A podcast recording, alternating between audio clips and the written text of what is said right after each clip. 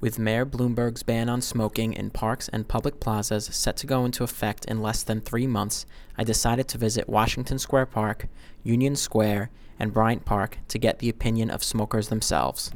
I think it's not fair. Um, it's not fair because it's unenforceable. I think it's probably fair, actually, yeah. It's not about fairness. It's about right and wrong here. It's not like cigarettes are illegal.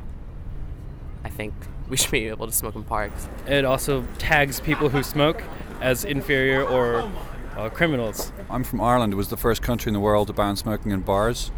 It's probably a pretty good thing, yeah? People, s- Yeah. people smoke a lot less. Um, uh, however, it would be good to have kind of a designated smoking area somewhere in the park, right?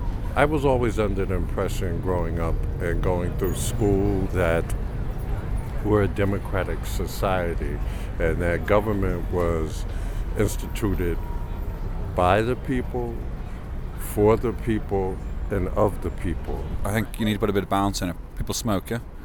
So you don't want to criminalize it. If you want to criminalize it, then ban smoking altogether. Don't sell them, yeah? For you to ban smoking in the park, I think that says you're not welcome in the park. This is a public park. Once again, public, meaning people. Bring it to the people. We are people.